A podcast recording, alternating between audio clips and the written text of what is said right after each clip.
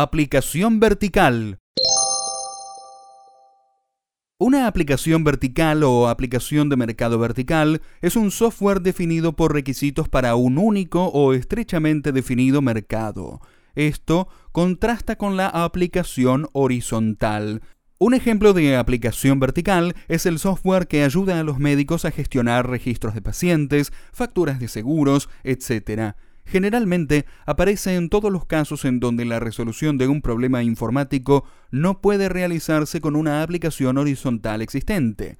Software como este puede ser comprado cuando está disponible o el interesado puede contratar a una empresa, consultor o programador independiente para crear desde cero o modificar un software existente y acomodarlo a sus necesidades. El software estará diseñado para un fin específico y difícilmente pueda aplicarse en otra área sin adaptaciones previas.